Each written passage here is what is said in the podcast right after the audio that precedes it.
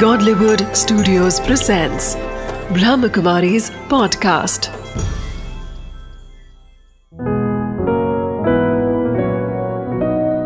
ज़िंदगी बने आसान। नमस्कार दोस्तों, ओम शांति। स्वागत है आपका हमारे प्रोग्राम ज़िंदगी बने आसान में। दोस्तों, हमने पिछले एपिसोड में जाना था कि व्यायाम हमारी ज़िंदगी का बहुत महत्वपूर्ण हिस्सा होता है। लेकिन साथ ही साथ शरीर का व्यायाम तो चल ही रहा होता है लेकिन मन का व्यायाम भी बहुत ज़्यादा आवश्यक है। जब हम बात करते हैं मन के व्यायाम की उसके अंदर हमारी युवा पीढ़ी जो है उसके बहुत सारे सवाल हैं। उनके बारे में जानने के लिए हमारे साथ हैं डॉक्टर मोहित जी जो कि दिल्ली से आए हैं और जो कि एक कार्डियोलॉजिस्ट हैं। ओम शांति। स्वागत है आपका हमारे प्रोग्राम में। Thank you so much Mohit ji जब हम बात करते हैं व्यायाम की उसमें फ़िज़िकल एक्सरसाइजेस को हमने पिछले एपिसोड में कवर किया था। उसके बाद में मन की एक्सरसाइजेस को भी कवर किया था। उनके बारे में आज थोड़ा सा अगर आप हमें जिस देकर फिर हम शुरुआत करते हैं एपिसोड की। देखिए, हमने पिछली बार जो बात किया, वो बड़ा सिंपल सा था कि मन को हमें बहुत इम्पोर्टेंट है। रिलैक्स करना डीक्लटर कंप्यूटर प्लेट की तरह हमने मन को बताया था Correct. तो आज का यूथ जो है जो इतना बिज़ी है कार्यशैली में इतना ज़्यादा इनग्रॉस्ड है उसके पास समय नहीं है वो मन में मल्टीपल चीज़ें सैमल्टेनियसली मल्टीटास्किंग के कारण मन मल्टीपल चीज़ों से ऑक्यूपाइड रहता है Correct. तो ऐसे समय पर बहुत इंपॉर्टेंट है कि अपने लिए भी थोड़ा शांति का समय थोड़ा पीसफुल समय निकालना जो चीज़ें आपके लिए यूजलेस है उसको जैसे कंप्यूटर से डिलीट कर देते हैं उसी तरह मन से भी उनको डिलीट कर देना आज हमारी लाइफ में हम इतना आगे आ चुके हैं कि आज हम अपने सिस्टम को रिफॉर्मेट नहीं कर सकते। लेकिन आज हम अपने सिस्टम को रीप्रोग्राम तो ज़रूर कर सकते हैं। तो यूथ्स को रीप्रोग्राम करना बहुत आवश्यक है। और ये तो एक छोटी सी एक्सरसाइज है। मेरा मानना यह है कि हमारी जो प्रॉब्लम्स हैं यूथ्स जो इतनी मल्टीपल समस्याओं से आज घिरते हैं, उन सब के साथ, उन सब का एक सॉल्यूशन होता है कि छोटा छोटा चीज़ें छोटे छोटे चेंजेस जो हैं, हम अपने मन के अंदर लाएँ, जो हम इतने सशक्त हो जाएँ, इतने पावरफुल हो जाएँ कि कोई भी प्रॉब्लम हमको छू ना सके। मोहित जी डी क्लटरिंग जिसके बारे में अभी आपने बात की, ये अपने आप में एक पहलू, एक पहेली बन करके रह गया है हम यंगस्टर्स के लिए। क्योंकि हम थोड़ा सा समय तो ज़रूर देते हैं डी क्लटरिंग के लिए। क्या वो सही तरीका है या कोई और भी तरीका है जो आप इंट्रोड्यूस करना चाहते हैं? देखिए, आपने जैसे पूछा कि हम अपने आप को डी क्लटर करना चाहते हैं अपने आप को जिसको हम कहते हैं लर्न टू अनलर्न करना चाहते हैं अपने माइंड को क्लियर करना चाहते हैं।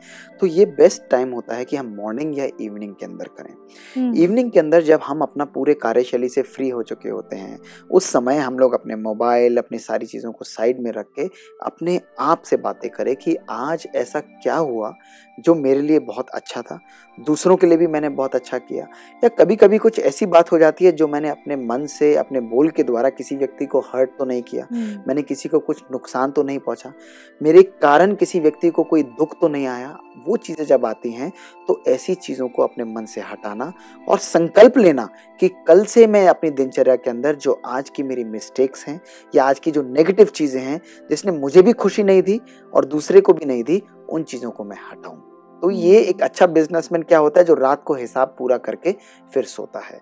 इसी तरह सब यूथ्स को भी शाम को, जब यूथ्स का सभी लोगों को, शाम को थोड़ा समय निकाल कर इस चीज़ को ज़रूर करना है। और इसी के साथ साथ आप देखो कि ये तो एक छोटा सा पहलू है हमारी ज़िंदगी का, लेकिन आज हम देखते हैं कि अक्सर यूथ्स मल्टीपल चीज़ों में उलझे रहते हैं। एक दूसरे के साथ टकरार होना, कई बारी होगा हम देखेंगे कि हम जैसे ही सामने आएँगे किसी व्यक्ति के बारे में बात करेंगे तो दूसरा व्यक्ति गुस्से में भर आता है। हम्म। दूसरे व्यक्ति के लिए ग्रजेज आ जाएँगे अपने लिए या कई बार अपने लिए भी हम लोग ग्रजेज रख लेंगे कि नहीं मैं नहीं कर सकता। अपने आप को भी डिमोरलाइज करते हैं।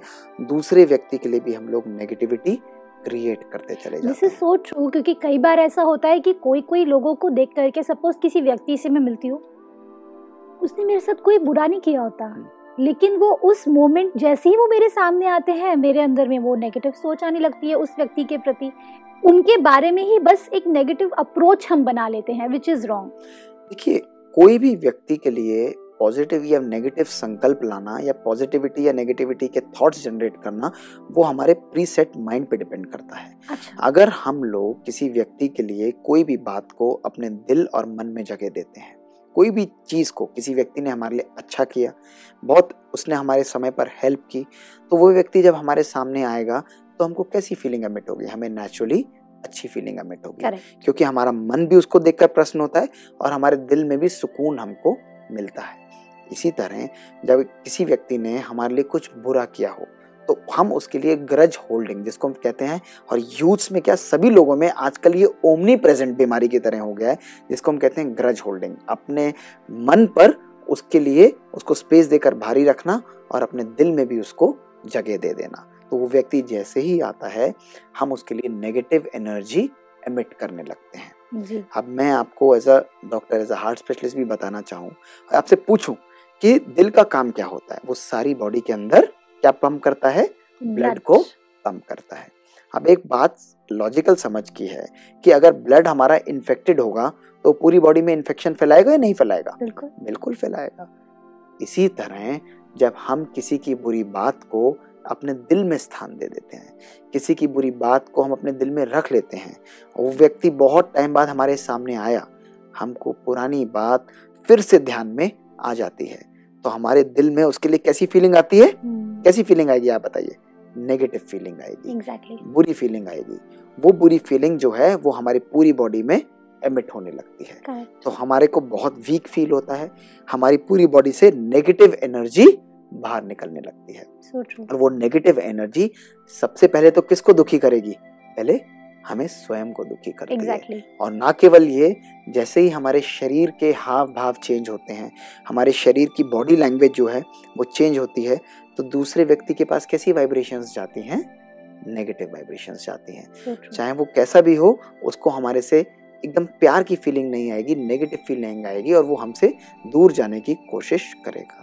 इस इस होल प्रोसेस के अंदर कहीं ना कहीं हमने उसको अपने मन और दिल से दूर कर दिया। चाहे वो हम्म। व्यक्ति चेंज भी हो चाहे वो व्यक्ति अच्छा भी हो गया हो लेकिन फिर भी हमने अपने पुरानी ग्रज होल्डिंग की हैबिट से उस व्यक्ति को अपने से दूर कर दिया।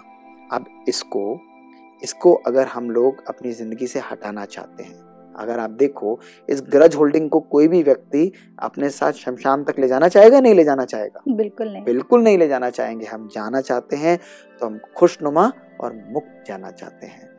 तो अगर हमको इस हैबिट को यहाँ से हटाना है तो एक पॉजिटिव हैबिट हमको अपने जीवन में इनकलकेट करनी पड़ेगी। अच्छा।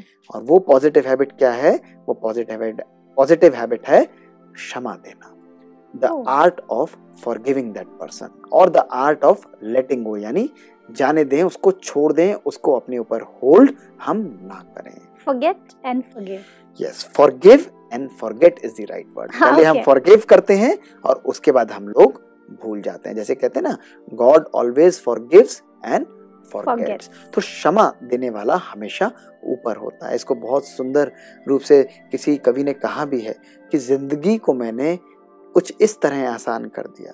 ज़िंदगी को मैंने कुछ इस तरह आसान कर दिया। किसी से माफ़ी मांग ली और किसी को माफ़ कर दिया। तो अगर हम लोग अपनी ज़िंदगी में ये हैबिट लाते हैं युवा भी आप देखो समय हमारे पास कम है एनर्जी हमारे पास बहुत है तो उस एनर्जी को चैनलाइज करने के लिए हम लोग इन नेगेटिव हैबिट्स को खत्म करें। ग्रज होल्डिंग जो है ये एक ऐसी हैबिट है जो हमको ही दुख देती है ये हमको ही परेशानी देती है और कोई भी नई बिगनिंग करने में हमारे लिए एक बाधा की तरह एक रुकावट की तरह बंध जाती है। और मैं एक स्टेप और आगे बताना चाहूँगा कि ये ग्रज होल्डिंग केवल दूसरे लोगों के लिए नहीं होती कई बार हम लोग अपने लिए ही ग्रज होल्ड करते हैं। करेक्ट क्या ग्रज होल्ड कि हम लोग नहीं कर सकते मुझसे नहीं होगा मैं नहीं कर सकता मेरे अंदर ऐसी कैपेबिलिटी नहीं है मैं पहले भी नहीं कर पाया था। ऐसा होता है या नहीं होता?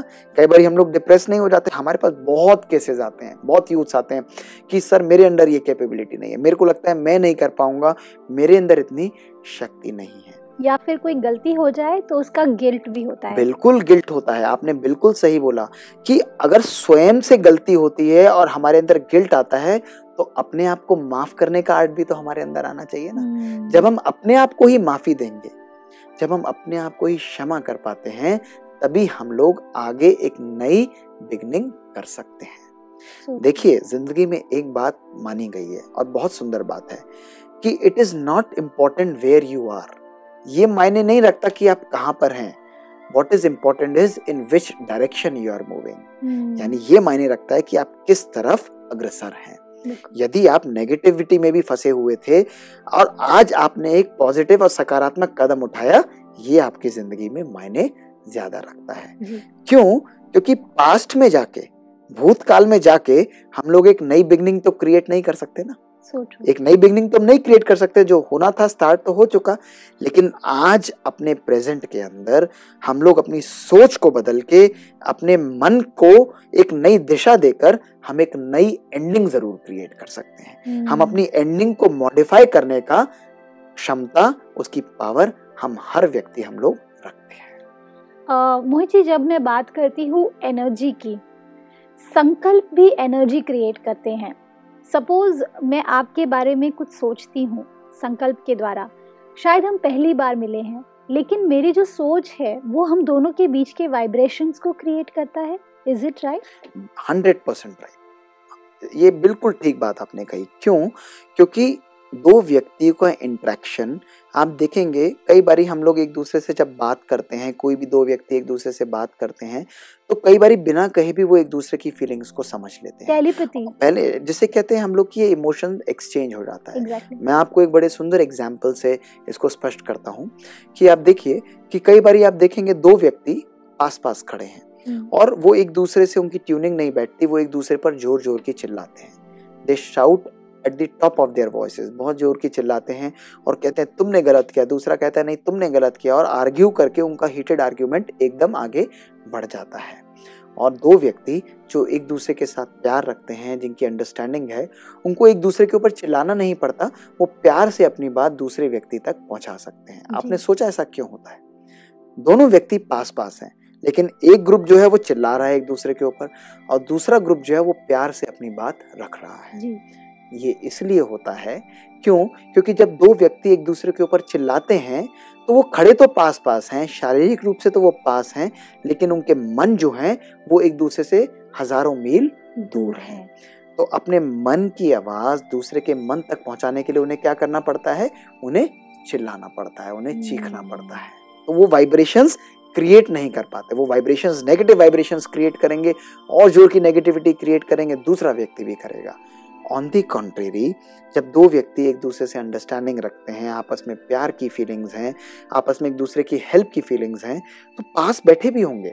और कई बारी बिना कहीं भी दूसरा व्यक्ति कहेगा कहने की ज़रूरत नहीं मैं समझ गया। इशारा ही काफ़ी काफ़ी होता है। या हम कहेंगे अरे मैं अभी तो आपको याद कर रहा था और आपका फ़ोन आ गया या आप खुद आ गए। ये हमारे संकल्पों की शक्ति है। ये हमारे मन की शक्ति है। तो इसीलिए आज मन की पावर को मन की शक्ति को समझना और उसको सही तरीके से कार्य में लाना हम सब लोगों को बहुत अच्छी तरह सीखना चाहिए। ये हमारी सबसे बड़ी पावर है। हमारे पास धन की शक्ति हो हमारे पास पोजीशन हो हमारे पास पावर हो ये अलग चीज़ है भौतिक रूप से।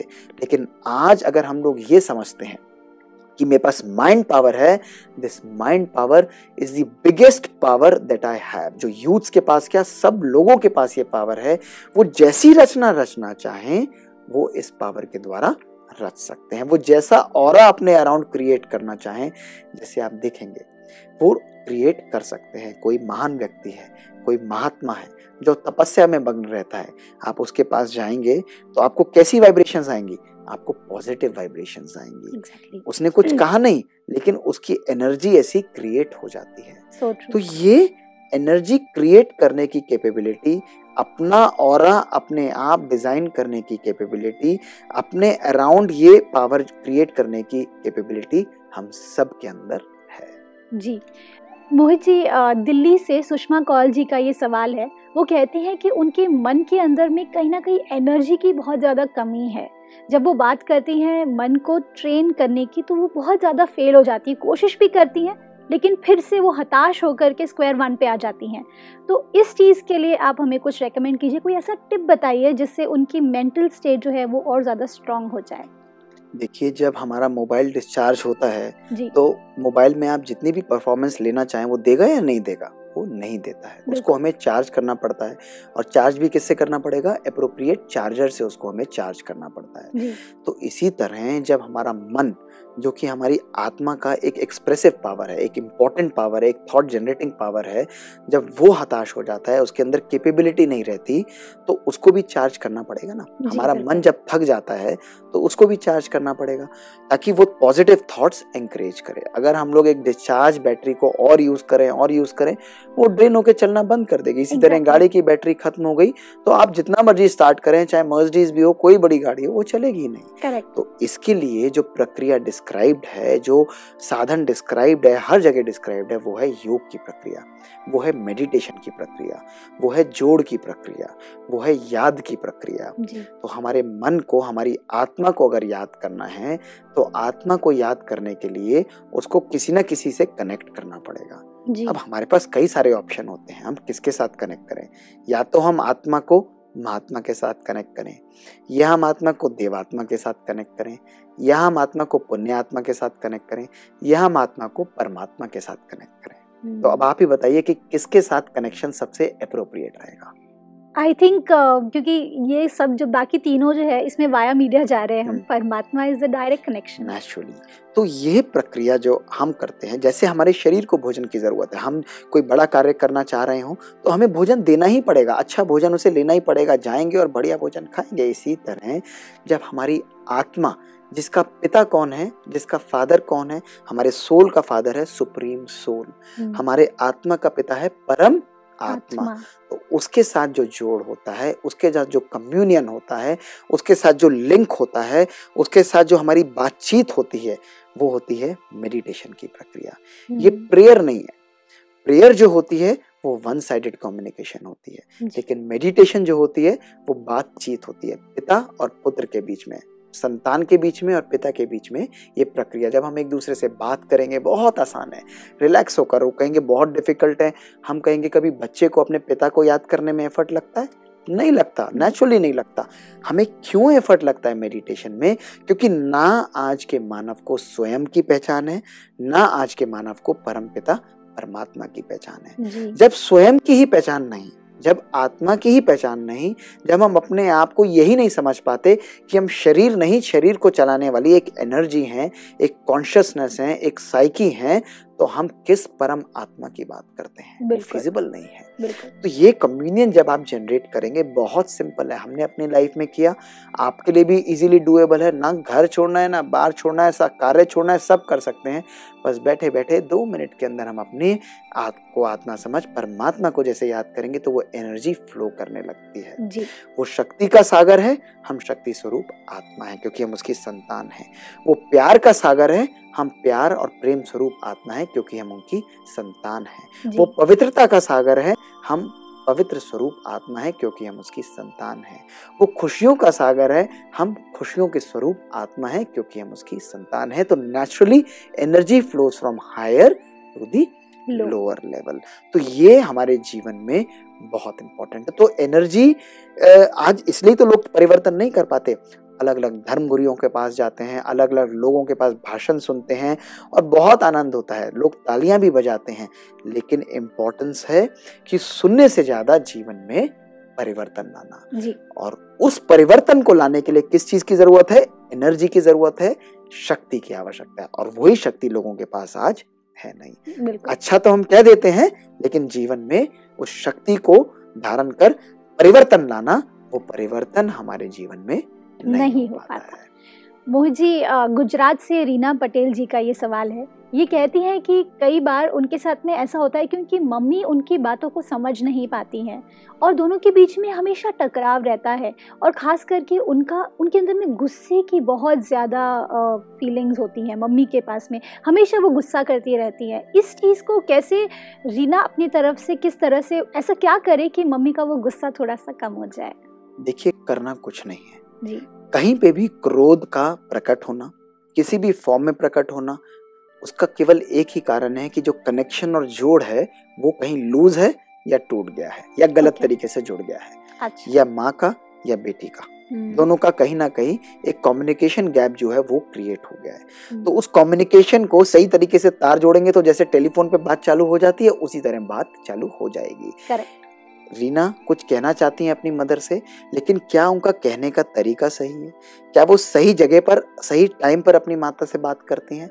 सिमिलरली टाइमिंग का इतना फ़र्क पड़ जाता बिल्कुल है ना? अगर वो किसी चीज़ में परेशान है तो उनकी बेटी होने के नाते उनका भी फ़र्ज़ पड़ता है कि प्यार भरे अपनी माता के पास जाए उनके साथ बैठ के बात करें उनकी प्रॉब्लम्स को भी समझें उनकी प्रॉब्लम को भी हल्का कर दें प्यार से। हम्म। और इसी तरह यदि उनकी माता भी सुन रही हैं तो वो भी समझे कि उनकी बेटी को उनसे कितना ज़्यादा प्यार है। हम्म। वो आपस में उससे कम्युनिकेट करना चाहती हैं तो प्रॉब्लम के साथ साथ सॉल्यूशन ज़रूर आता है। गुस्सा तभी आता है जब अंडरस्टैंडिंग कहीं ना कहीं मिसिंग होती है। जहाँ पे अंडरस्टैंडिंग है वहाँ पे गुस्से का मतलब ही नहीं बनता।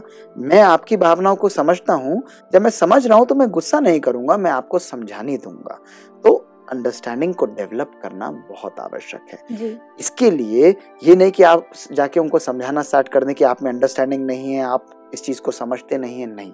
ये तरीका ठीक नहीं रहेगा।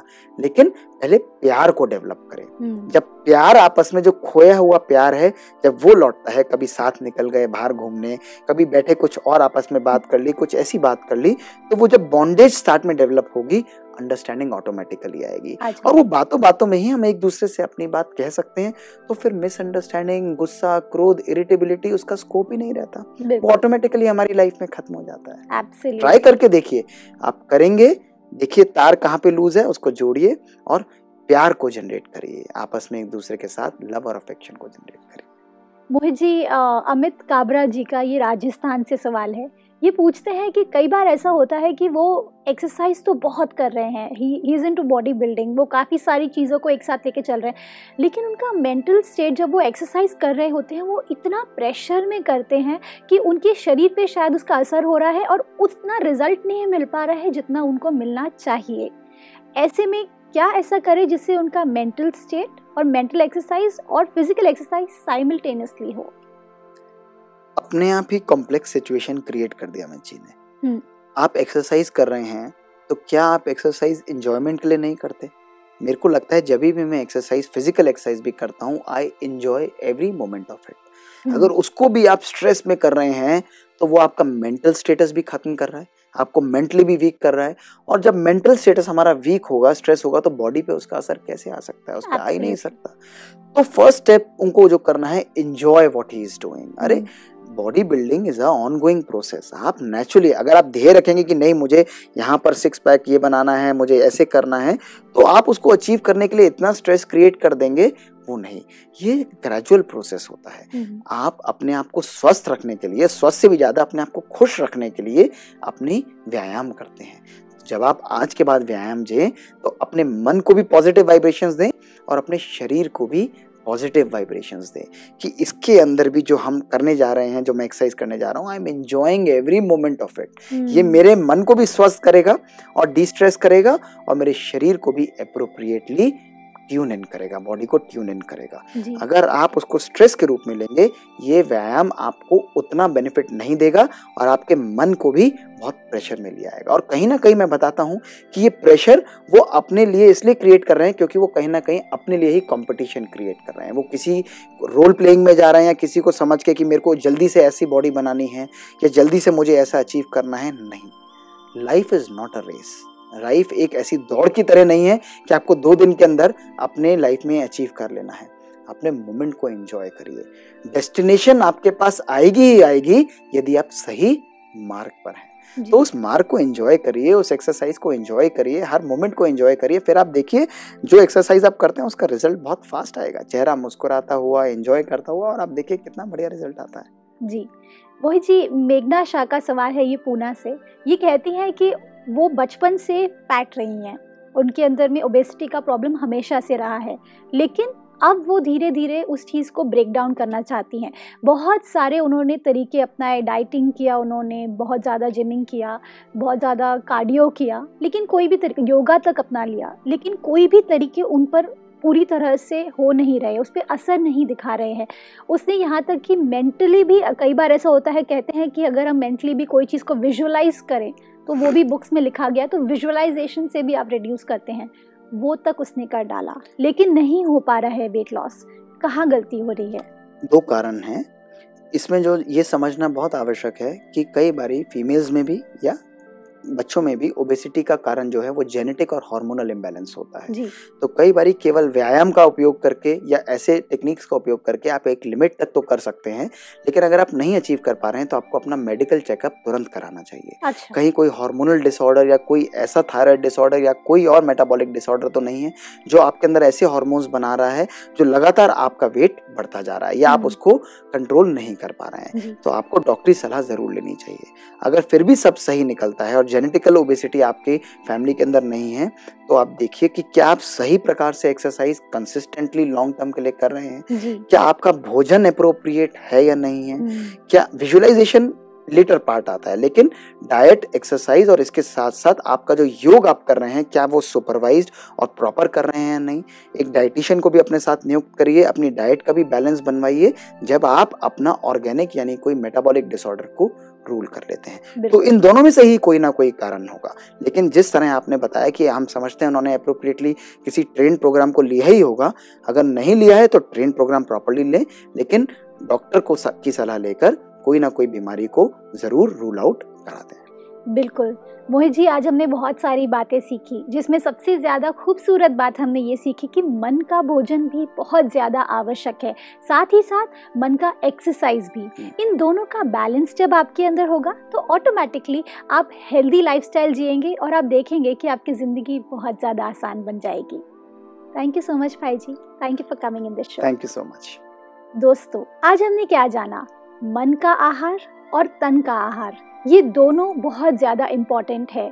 ये दोनों एक ही सिक्के के दो पहलू है। अगर आप इन दोनों को साथ साथ लेकर चलेंगे तो आप महसूस करेंगे कि आप बहुत ज़्यादा लाइट होंगे और साथ ही साथ ज़िंदगी की कोई भी परिस्थिति को आप डट कर सामना कर पाएँगे। साथ ही साथ आप हमें ईमेल भी कर सकते हैं और हमें फ़ोन कर सकते हैं अगर आपकी कोई भी क्वेरीज हो। कल आपसे फिर मिलेंगे। आपके ही शो में ज़िंदगी बने आसान। ओम शांति।